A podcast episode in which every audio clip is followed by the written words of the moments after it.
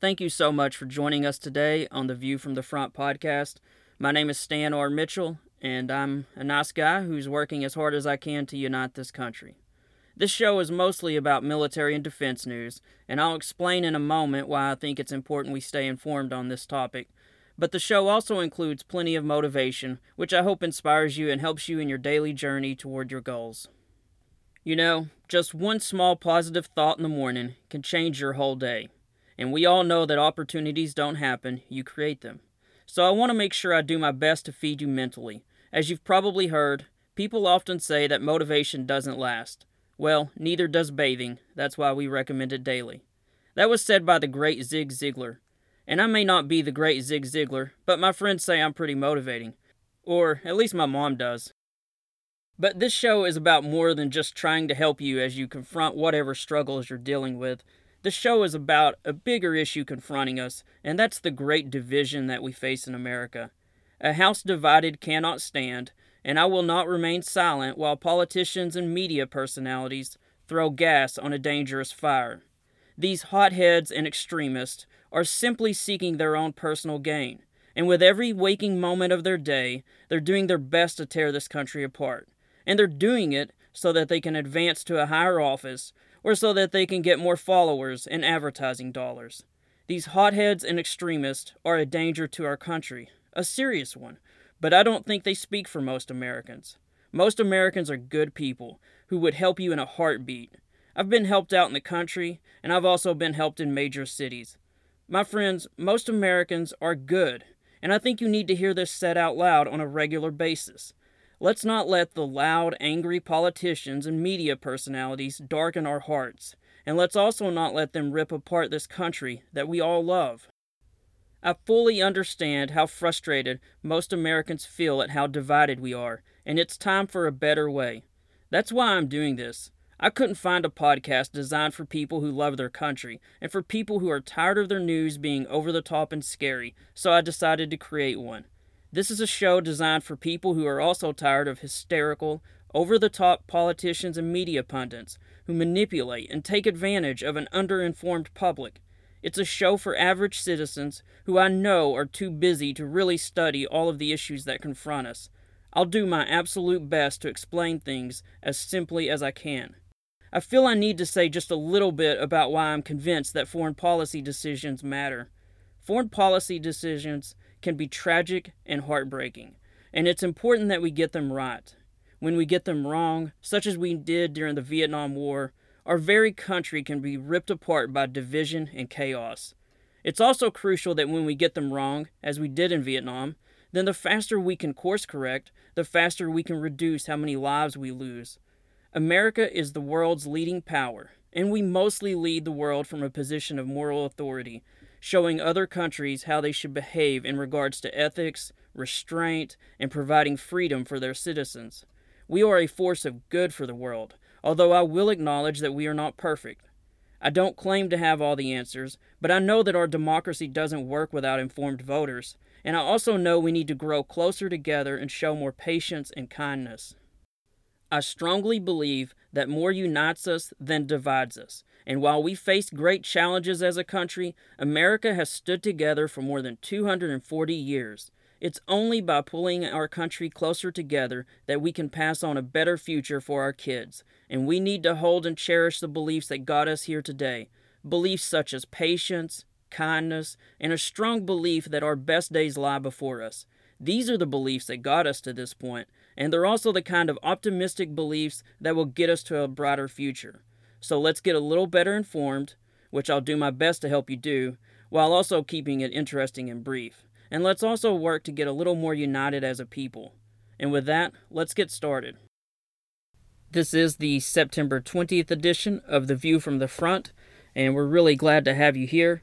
I wanted to say one quick thing before we get to the news, and there's plenty of news, and that is that in the last episode, I uh, obviously got a little passionate a couple of different times, and I'm sorry for that. I don't want to be that person. There's too many loud voices and too many screamers out there. And it, it occurs to me in my mind that on the one hand, you have to be passionate enough to care about something in order to actually do all the work involved with creating a podcast twice a week, etc., etc. But on the other, that's not what I'm striving for. I want to be like a a voice of unity, an encourager, someone who has great empathy and shows kindness. I also want to be upbeat and I want to show optimism and obviously I'm trying to bridge what is a very large and great divide in our country. So I want to do a better job of not turning into someone who gets too emotional with the things I say. Although we do talk about very, um, well, I mean, like deep topics such as Ukraine and the atrocities committed there and all. I still want to somehow restrain myself as we talk about these emotional things. So that's all I wanted to say. Thanks for letting me say it. Let's get to the news. I thought we'd start today's news with a little bit of a historical perspective, and I wanted to share uh, something that Chuck Pfarrer, who's a Navy SEAL and a foreign policy anal- analyst, had shared, which is that on this date, September 17th in 1939, the Soviet Union, as he said, cynically allied with Nazi Germany, staged an unprovoked invasion of Poland. Russia's imperial ambitions have always included the subjugation of European nations.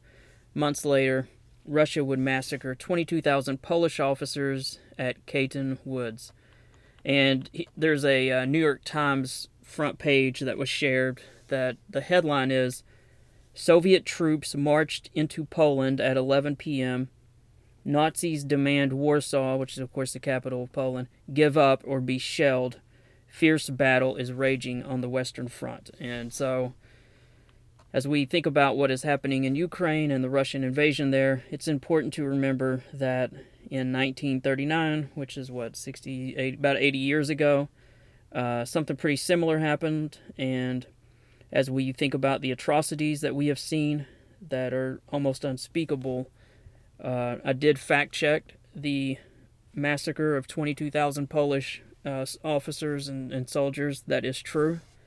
And so back in 1939, the Russians did the same thing. So I don't know if it's something that's part of the Russian character that you could do such things. I I know America hasn't been perfect in our uh, human rights and in our even treatment of, of POWs. We haven't been perfect, but I would certainly put what we have done up against any country, unless there's one or two I'm not thinking of, but we have certainly uh, had minimal amounts of, of just horrible things compared to some of those that uh, we could stack ourselves up to. So I don't know. That I hope that maybe that did something for you. But just seeing that, I think sometimes we forget our history. And I, actually, I'm kind of a World War II history buff, but I like to. Uh, I like to just put things from a historical perspective sometime and see where we are now. And it's crazy that the more history,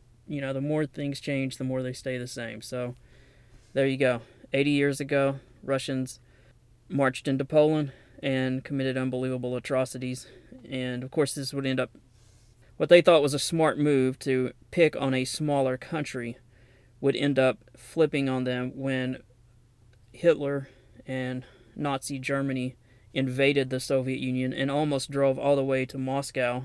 So they they paid for their crimes multiple times over. And the amount of casualties the Soviet Union suffered in World War II is just unbelievable. And of course, they had to move much of their industry west to, or I'm sorry, east to Siberia. So they certainly paid for what happened to them then. And I think as we continue to play out the situation in Ukraine and the sanctions that are happening and what will follow, I think they're going to pay this time as well. I did want to say that I have that photo of the New York Times front page in the source notes, and it's kind of cool to look at. It's three decks as far as the headline, three solid lines. In the news business, those are called decks. So it's th- it's a three deck headline. Now, normally most headlines are one deck. Sometimes they're two if they're on the front page above the fold. This is three lines above the fold. And I know sometimes even myself, I beat up the media a little bit for getting things wrong. But, you know, you have to think that if it's 1939 and there's a three deck headline in the New York Times about both Germany and the Soviet Union invading a country, you have to think that this is going to impact me at some point. Now I know there are a lot of people who still wanted to stay out of, you know, getting involved in Europe again after it happened in World War One, but this is a good example of why I think foreign policy matters and how things that start out over there, so to speak, even though there is a lot smaller in today's connected world, but even back then, when people were still driving, you know, basically Model Ts, but even back then, what happened over there mattered here, and obviously would eventually lead to when the Japanese expansion ended up leading to the attack on Pearl Harbor. So, if you want to see that photo, though, you can see that in the source notes on the Substack website I have, stanrmitchell.substack.com. And I really wanted to bring up at that same um, place in my source notes, the next thing I wanted to bring up was the uh, Institute for the study of war produced an amazing, and I mean amazing, uh, map that shows the first 200 days of the Russian invasion of Ukraine as mapped out every single day. And so you can watch this map, which it's about a minute. You hit play. It's like a moving GIF, or I'm not sure the media terms. I'm not the super smartest guy on all that stuff. Basically, you hit play, and it shows the Russian invasion, and as they drive down to Kiev, and then how the Ukrainians stopped them, and they push them back, and then it shows the Russians advancing in the east in Donbass, and how the Ukrainians stopped them there, and then it shows the amazing counteroffensive. And so it's a minute and 13 seconds of just a great summary of what has happened in this war as Russia went all in with what it could exhausted itself and is now on its back foot getting pushed backward. So if you want to see that, definitely worth going to my website to check that out. And it's incredible, again, what the Institute for the Study of War has done. They've actually been, just to give a shout out to them, creating almost daily maps. I think it has been daily, actually, since the beginning of the war. So they've done a great job just mapping out the conflict and where Russian advances have been or Ukrainian advances and the fighting and a lot of analysts have been leaning on them. So, pretty incredible stuff. If you want to see that map, like I said, just go to my Substack, and you can find that in the bottom of the episode notes if you're listening on Apple or one of the other podcast channels. Moving along, the next item I wanted to discuss was we had talked in the previous podcast about how the president of China, uh, Xi Jinping, had not been too happy with Russia's invasion of Ukraine in their most public meeting, or most recent public meeting, and had criticized it. And turns out uh, Putin has, he kind of got the cold shoulder with another country shortly thereafter. The Indian Prime Minister, Narendra Modi, expressed his concerns as well in a public meeting, and he criticized the Russian president and said his quote was, I know that today's era is not an era of war, and I have spoken to you on the phone about this. And I've got a CNBC story linked in the in the source notes, but Modi told Putin at a televised meeting and the article says as Modi made the remark, Russia's leader since 1999 pursed his lips, glanced at Modi, and then looked down before touching the hair on the back of his head. So I think you could summarize that to mean that uh, he was pretty uncomfortable. And then Putin told Modi that he understood the Indian leader had concerns about Ukraine, but that Moscow was doing everything it could to end the conflict. And he's quoted as saying, I know your position on the conflict in Ukraine, the concerns that you constantly express, Putin said. We will do everything to stop this as soon as possible. And then the story goes a bit into what we've talked about numerous times here on this podcast that even if Russia wanted to end it at this point, uh, Ukraine has said that they're not going to stop until they reclaim every inch of Ukrainian land. So it's going to be, this isn't going to be over anytime soon, but it's clear that more and more of the international community is speaking out against Russia. And in fact, that story does say that India has become Russia's number two oil buyer after China. So India's buying a lot of oil from them, and um, I don't know how much power or pressure India has, but I'm confident that yet again, uh, Putin went into that meeting hoping for a little bit better outcome, and he didn't get what he wanted. So the pressure from the inter- international community continues to build against this illegal and wrong uh, invasion. Keeping the topic on Russia and the invasion of Ukraine, I wanted to share something that's pretty amazing. This comes from a guy who goes by Doc on Twitter, and I've got his link up there. But he's a global war on terror veteran from the U.S., always posting great stuff about geopolitics and national security. And he shared video from out of Ukraine involving some of their soldiers who are fighting down in the southern part, Kherson, which we've talked about a fair amount. And it's really a great clip to watch, not graphic, anything like that. Definitely dangerous, but um, some uh, Ukrainian, I don't want to say special forces, but they almost look like special forces, but they're very uh, well kitted out gentlemen fighting in this particular scene. And I'll share what uh, Doc said. And he said, Quite remarkable footage out of Ukraine here. Note the nearly all Western kit, from uniform to helmet to battle rifle to anti tank. This is American and NATO kit being put to great use. And then he says, impressive soldiering which of course he has the ability to say that having served himself.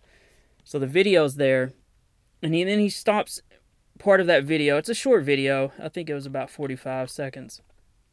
Then he stops the video, takes a screenshot, because in the video, uh, these uh, troops are under fire, and several of them they're in the kneeling and prone position, as anyone would wisely be in the middle of a dangerous firefight. But um, at one point they're trying to i think at this point pull back. And two of them step up out into the street into the line of fire and they take the standing position to fire as they're covering um, some of their other fellow brothers. And so he puts literally stepping into danger as trained as expected. And then he says we were on the fence about letting these absolute badasses into nato. Shame on us so I just want to share that. It's it is impressive soldiering. If you pause the video, you'll see that they even have the uh, in the infantry you can wear on top of your helmet kind of camouflage netting, which helps break up your silhouette, makes it look less like a human head, but also the uh, the netting kind of blows in the wind and it looks like vegetation. But I mean, these soldiers are very well I mean, they're well supplied, and they they even have uh, a couple of them have knee pads, which if you've ever been in the infantry and you take the kneeling position hundreds of times per day on rocks and everything else, it's uh, not fun to do without knee pads. But uh, again, impressive video. But thanks to Doc for sharing that. If you're on Twitter, he's a great person to follow. I've got him linked in the source notes. I think he's right. I'd, I'd like to see as we eventually get this thing wound down, which of course will probably take much longer than I want to think about, but I would love to see Ukraine at some point be a part of NATO. They have definitely earned it, but I know that's something that is years away probably. But again, thanks to Doc for sharing that, and we'll get to the next topic. I have two more topics I want to cover on Russia, and the first one here is a little bit of a darker one, but I'm going to try to keep it or keep any emotion out of my voice but there was a great NBC News footage.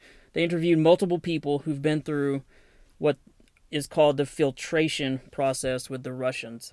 And what happens is, is so when Russia takes cities or lands, as they did in the beginning of the war, they try to find folks who are threatened or are possible threats to them. And so the filtration that Russia does is something that's it's basically interrogation and processing and they're just trying to find people who pose a threat.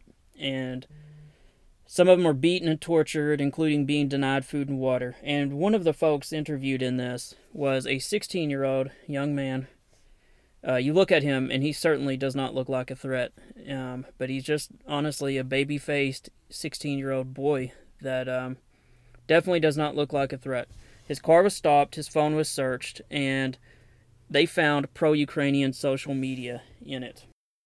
So they threatened to kill him there, which I have never at the age of 16 had someone aim a gun at me and threaten to kill me there. So he's already had to experience that, but then he gets sent to one of these filtration sites. There's been 21 of these sites that have been likely discovered through lots of intelligence, but he gets sent to one for 48 days. They he sees horrific things. He's obviously not treated very well. He has a cellmate who was a 24 year old church worker. The cellmate emerged from two days of torture and slit his wrist. The young man who's interviewed, the 16 year old, he talks about that the Russians not only beat people there, they put needles under people's fingernails. They obviously kill some of them, but we all know the stories. We they the number is put at 1.6 million have gone through filtration. This young man, after 48 days, was released. Of course, at this point, he's in Russia, and so he works his way back to Ukraine, as many of them do. So many of these Ukrainians, after seeing how well Russians treat Ukrainians, not that many of them didn't already know, but they then end up obviously trying to work their way back to Ukraine and to freedom. And I can't imagine how perilous it must be to recross the border into Ukraine and to try to work your way through Russian occupied territory and then try to work your way through checkpoints or fighting to get to freedom. It, it's I'm sure there are millions of stories. Of course, there are many, many, many Ukrainians, well over a million, who have been uh, sent into Russia as well and moved further east, who didn't even get lucky enough to have made it back to Ukraine who may never make it back. There's even some young kids that have been taken that will probably never know their parents. Um, so it's a horrible thing that these have gone through. But there's a great video, like I said, from NBC who's interviewed some of them. It's about a five minute video if you want to watch it. I've got it in the source notes. It's not too, too dark, um, but it does highlight what is happening and what has happened to many Ukrainians. I wanted to wrap up the part about Russia with one final topic. And you may remember, I think it was my last podcast, although I'll be honest, sometimes they kind of run together in my mind. But I had mentioned a possible successor to Putin and how we have to be careful what we hope for because the person could end up being worse than even he, worse being like more brutal. And I finally, out of luck, found. I said during that podcast I couldn't remember the guy's name, but it was an article I'd read and that his name didn't matter. Well, I thankfully came across through some notes I had who the gentleman was. His name is uh, Nikolai Patrushev.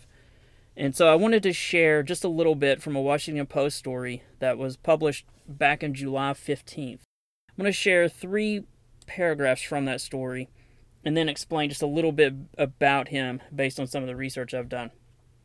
So, from the story, from the Washington Post story, July 15th. When Russian President Vladimir Putin held the final meeting of his Security Council before launching the invasion of Ukraine, one Kremlin hawk seemed to dominate the room. Nikolai Patrushev, the powerful Security Council secretary and close Putin ally from their days together at the KGB in St. Petersburg, told the Russian president that the United States was behind tensions in eastern Ukraine and seeking to orchestrate Russia's collapse. Our task, Patrushev said in broadcast remarks, quote, Our task is to defend the territorial integrity of our country and defend its sovereignty. Patrushev, whose position is equivalent to the U.S. National Security Advisor, was expressing a Cold War view that has driven Putin's war. So, who is this guy, Patrushev?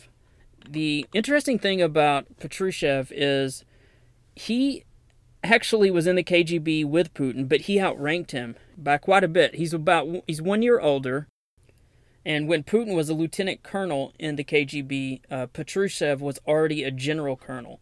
So he actually moved to Moscow before Putin, and the only reason that Putin leapfrogged this guy is because he was much closer to Boris Yeltsin. So there's been a little bit of a power play between the two, and Patrushev still believes he should you know, kind of technically be the leader, but he supports Putin. He's never, at least to this point, done anything that that is known to try to stab him in the back or anything, and Putin has kept him close. So he's the pretty much the number one war hawk for Russia. And as questions about Putin's health have kind of been speculated about, this guy Patrushev has been traveling a lot. He's definitely more of like a man of force, so to speak. Um, and some of the things he said are just just unbelievable. He basically thinks that America wants to create like puppet colonial countries.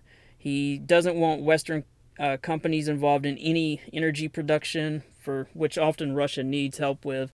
He's just um, he's really something else. So I've got a link to that article, but if you don't have a Washington Post subscription, you can definitely Google this guy, find out a lot about him.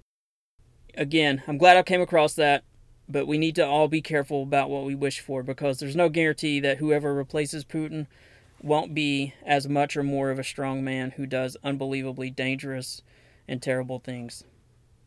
So we've talked a lot about Russia and Ukraine. Let's move to China and Taiwan. The whole China situation made the news again because the president, in an interview with 60 Minutes, President Joe Biden said that U.S. troops would defend Taiwan in the event of a Chinese invasion. Now, again, this is now the fourth time he has said that, even though our policy is ambiguous. And immediately afterward, as has happened in the past, the staff says that strategic ambiguity toward Taiwan hasn't changed. So again, we've got this president says one thing, staff says another. we've talked about this a bit in the past that and I still believe that President Joe Biden is not making a mistake when he says this. I think he actually believes this, but they also know that if we were to officially and formally change our policy, then it forces China into a position to perhaps make a decision or to perhaps escalate the situation. Because if we ever, as a country, say we will definitely defend Taiwan, then China has to make some really tough decisions, either to give up some of its claims or to force the situation. And so, as I've said before, and I'll try to reiterate it as briefly as possible, I think that the staff is communicating to China, hey, you know, the president, the old man, he's he says that, but you know, don't don't sweat it. Nothing's changing. And I think he actually means it. And this is, again, just kind of providing China a way out.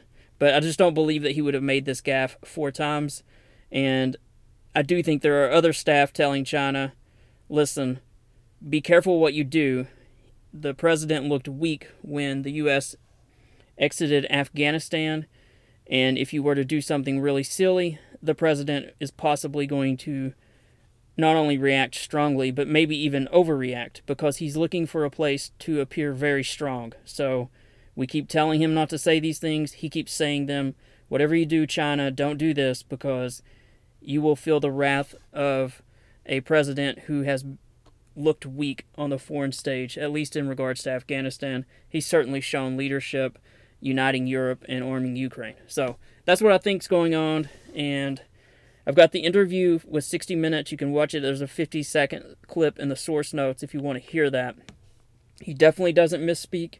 He definitely says it firmly. And that's led to lots of people. Again, every time something like this happens, whether it's a Pelosi visit to Taiwan or a statement by the president or something, all the analysts immediately start talking again and discussing what are the possibilities of an invasion.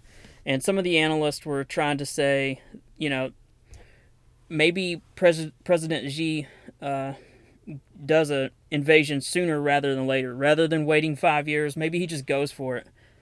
He could pull it off. And I wanted to share something from Patrick Fox, who's a military analyst. And he talks a bit about how he doesn't see there there's any way that an invasion happens by February or March. And he says for two primary reasons. And I wanted to share those. Uh, one, he said it would be an all or nothing gamble for Xi, and if he attempts it and fails, he would likely be tossed from his leadership position. And he says currently they're already successfully doing operations that are hurting Taiwan on the world stage through propaganda and influence. And then the second thing he says is that an amphibious operation would require a military with virtually no operational experience to execute one of the most complex operations ever devised in combined arms warfare using tech that is several generations beyond the last time anyone attempted something similar. And I wanted to dig down into that just for a second. For those who don't know much about amphibious warfare, and it goes back to, well, I guess it depends on how far. You could, in theory, say it goes back a couple hundred years or more. But as far as defended beaches amphibious type warfare. That mostly goes back to World War II, where it was perfected under much bloodshed, especially by the Marine Corps in the Pacific when we had to retake islands. And even the United States was not very good at this, with even the, the history that we had with our Navy. Uh, we had to develop special boats that allowed this to happen. They have to be loaded a certain way. There's just a lot to get right. Right. And I mean a lot, a lot. So it took two or three good years in the Pacific with very bloody, very ugly lessons learned. And then eventually it was as perfected as it could be in what ended up being D Day, which was, of course, in Normandy and on the other side of the world against Germany. And so the United States spent literally years perfecting this under fire, losing thousands of troops and making horrendous mistakes that cost us greatly.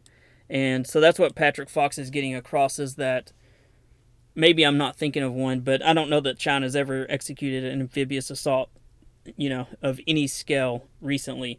And so China has been building up its navy, but this is asking a lot of them. And so in the short term, he's saying he doesn't think it's possible. I think I agree with him for sure. And in the long term, it's still going to be very, very difficult. But I only brought all this up because, like I said, every time it comes up, it's good to talk about. As far as a large type threat to America, some type of uh, conflict with China is probably as top three or four of the things that could be very bad that we might have to deal with. So you, you do have to address these things every time they come up, and you do definitely have to address something when the president again states something that is not American policy. That's all we're going to talk about as far as China for this episode. I want to go to some really cool tech news and then we'll get into the motivation and wisdom part. But before we do that, we need to do one quick thing. Just a quick reminder if you love what you're listening to, please consider subscribing. At a minimum, subscribe to the podcast through whatever channel you're listening to us on. Or if you can, please go to my Substack, stanrmitchell.substack.com, and subscribe there for email alerts. That would absolutely make my day. All of my podcasts are free, but if you really want to be a rock star and support what we're doing, you can sign up at my Substack for $5 a month. Not only will that help encourage and sustain what we're doing here, as well as hopefully make it better, but it will also get you the Tuesday post on Tuesday. The Tuesday posts are available to everyone, but they're delayed by one day unless you're a paid subscriber.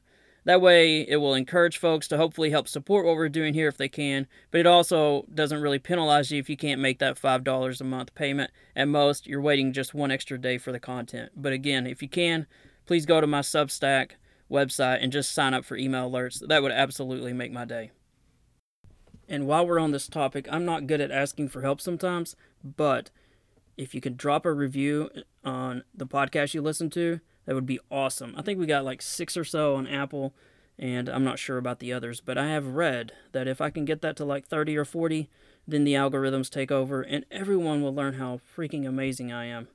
Okay, that that was that was lame. I don't know how to say it, but the reality is is I believe in this mission, and we need to reach more people. And if we can trick these algorithms into thinking that this show is amazing, then we will actually reach more people. And I actually do believe, in all honesty, that that would be good for this country. So if you got two seconds and can throw, at least click the five star thing. But if you can write a short review, that'd be even better. Um, so thanks again, guys.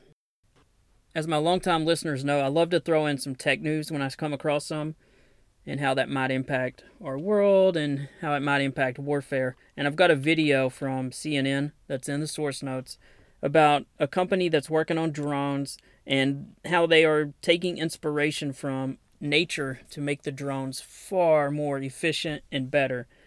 And there were three different things that are discussed in this video, anyway. And the first one is creating a drone that's based on a dragonfly, which has four wings, and how the dragonfly can glide and it can hover and accelerate in different directions, flies better in wind. So they're they have this really small drone that is, you know, maybe a little bit bigger than the size of your hand, but it has four wings and it's the its ability to fly is pretty amazing. There's another one where they're based for uh, underwater drones and robots that they're basing like on a manta's wings, how that's way more efficient and can um, get something much further than like a propeller based underwater drone or robot. And then finally, they have like a paraglider, which is based on a large wing, unmanned, and they're saying that this paraglider and it shows it dropping things, which in the video is just like boxes with a parachute in I'm sure a military capacity that might be certain types of munitions, but so the paraglider with a large wing is unmanned, is way more fuel efficient than simply a rotor based drone, obviously. So the company that was it's a British robotics company and they're looking for ways to make these items more efficient to make the world a better place. So maybe they won't end up selling to, you know, military use type applications, but anyone who watches it could easily take some of these ideas and apply them to a military situation. So mostly we talk about foreign policy here, and I look at things how they could be used in a military application. So I'm not saying that company would do that, but I'm saying that based on the inspiration the company's providing, it could be easily easily replicated um, to be used elsewhere.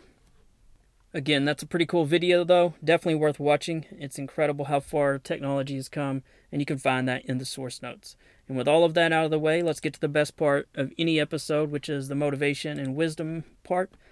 As I say every uh, episode, I'm not going to name all the places these come from. You can find them in the source notes, but definitely go there, find them if you want. And with that, I also like to say I like to start with something that's kind of an inspiring story. And this week's or this episode's is about a gentleman named Jalen Watson who had played college football through high school, college, gets drafted very late in the NFL. And I don't know his full journey because you really can't find much on about the guy, but apparently didn't do too too great. Uh, struggled to get noticed, and ends up working at a Wendy's. But presumably while working at a Wendy's, this gentleman, Jalen Watson, did not give up on his dream and kept training, etc., etc., kept believing.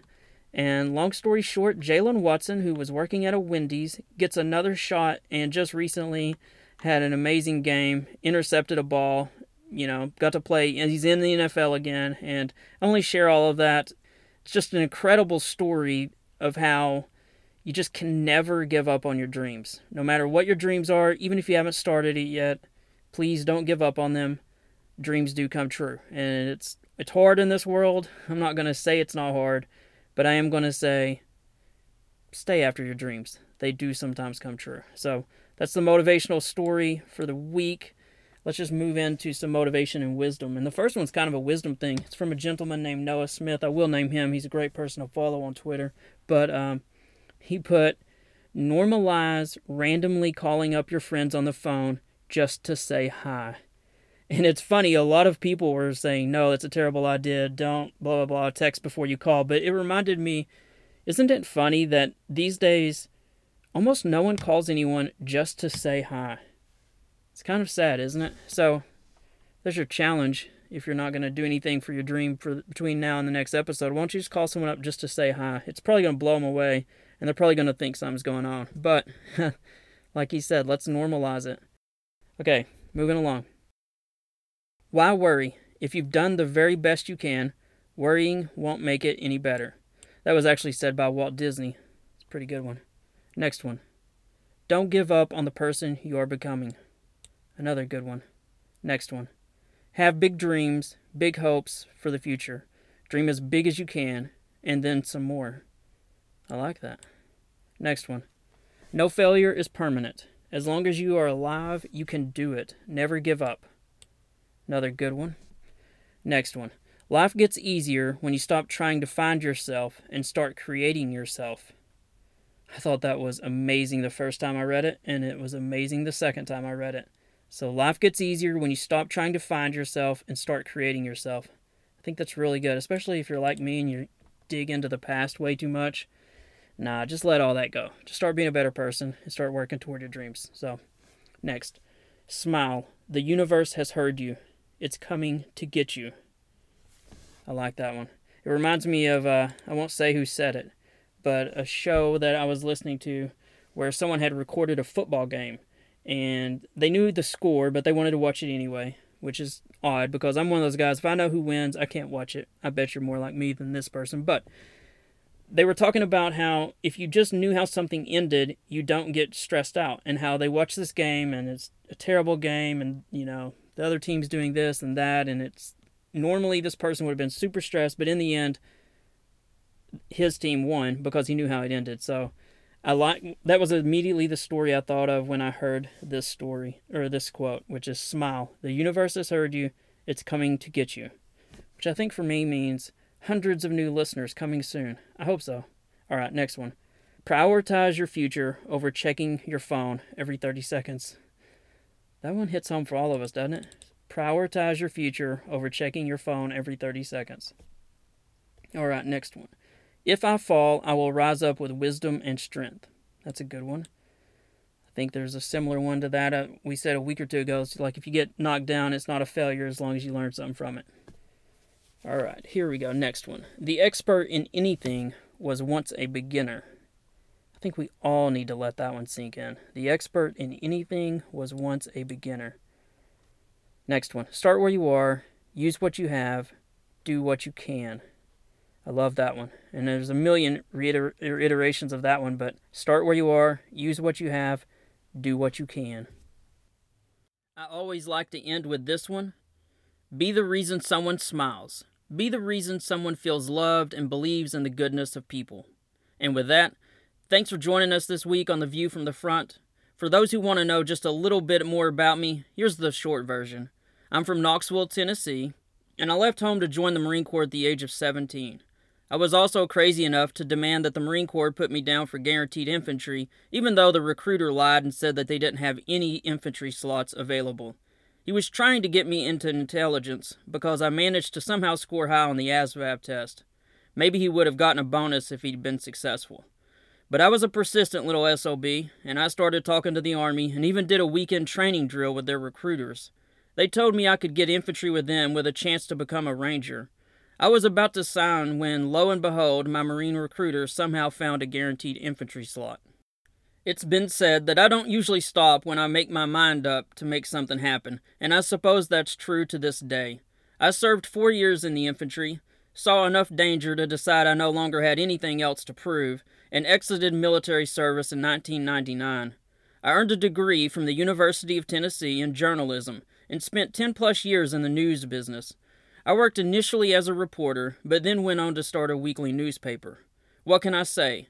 Anyone crazy enough to start a weekly newspaper at the age of 27 is probably a dreamer and an optimist, and I confess that I'm both. I owned that weekly newspaper for nine years, from 2004 to 2013, but once it was clear that owning a newspaper wasn't the best path to financial security, I went on to become an author. To date, I've written 11 books, and while I still have my sights set on the tallest peaks in the writing world, I'm now here, as well, a twice a week podcaster who's still in love with both this country and the news. And I see this podcast as a small way to continue serving our country, doing my best to inform and unite us in a time that we're as divided as we've probably been in a hundred years. Well, I've talked enough about me. I really hope you'll consider at least signing up to be a free subscriber. It sounds cheesy, but every new subscriber I get, and I promise you, I get an email for each one, they really do help make my day. And if you can, consider at some point becoming a paid subscriber. The View from the Front is a reader supported publication. I still work a day job, although it is my dream to eventually do this uh, full time with the author gig. But the best way to make this work sustainable and help improve it is with a paid subscription, but at the same time, free ones are appreciated too. Make sure to visit our website, stanrmitchell.substack.com. Again, that's stanrmitchell.substack.com. From there, you can subscribe to the show by email, and that'll make sure you don't ever miss one. And plus, it'll make my day when I get that email. As a reminder, please be kind and try your best to love your fellow Americans. Let's all work together to unite this country. Try to be a better person each and every day. Try to be kinder on social media and how you interact with others with whom you disagree. Also, if you have a dream kicking around in the back of your mind, go after it. If you have that friend or family member that you know you should reach out to, reach out to them. Finally, and this especially goes to all my awesome military folks listening out there, if you need help, reach out to someone, please. Call that friend or family member. Do it for us all. We've already lost too many of the greatest folks that this country has produced to suicide. So I'm asking you to be brave once more and show some vulnerability. Take a deep breath, breathe, and call a friend or family member or someone who can help. I appreciate each and every one of you, every tweet, every share, every email, etc. I can't tell you how much those mean to me, and I love each and every one of you all. So please, join me again in our next episode. Stay safe until then. Thanks again. You guys are the best. As always, don't forget to check out my books. You can find all 11 of them on Amazon. I've written a CIA Marine Sniper series about a guy named Nick Woods. It's about a Marine Scout sniper who does, uh, let's just say, some secret missions for the uh, CIA and he eventually gets sold out, has his life wrecked, and uh, he has to. He doesn't have to, I guess, but he decides to hunt down some folks who uh, may have sold him out and do something about it. Pretty awesome. That series has done the best of all of them. I've written four books in that series, and actually, I'm almost done with the fifth book. And as I know from several persistent readers who make my day by sending emails and saying, hey, you got that fifth book done yet? I'm trying my best to wrap it up, but I'm also wanting to make sure it's really good because it's been a few years since I released a book in that series. And I'll be honest, it, it involves partly Ukraine. And so uh, when the, the third invasion by Russia happened in Ukraine, they kind of messed up how I saw the book going because I didn't expect an invasion when I started that book a couple of years ago. So, at any rate, that book will be done soon. That'll be the fifth book. But I've also written a detective series about a prior Force Recon Marine, and I've written two books in that one. That one's starting to take off. I've written a private investigator book about a former Army Ranger. I've written an action packed Western. I've even written a motivational slash biography book about President Obama. And I've even written a couple of realistic war novels. One's about World War II, it's called Soldier On, and one is about Afghanistan, which is called Hill 406 and I've had quite a few veterans tell me that it is one of the realest war books they've ever read. So, if you'd like to support me or check out those books, please do. Like I said, you can find all of them on Amazon. And with that, I'm out.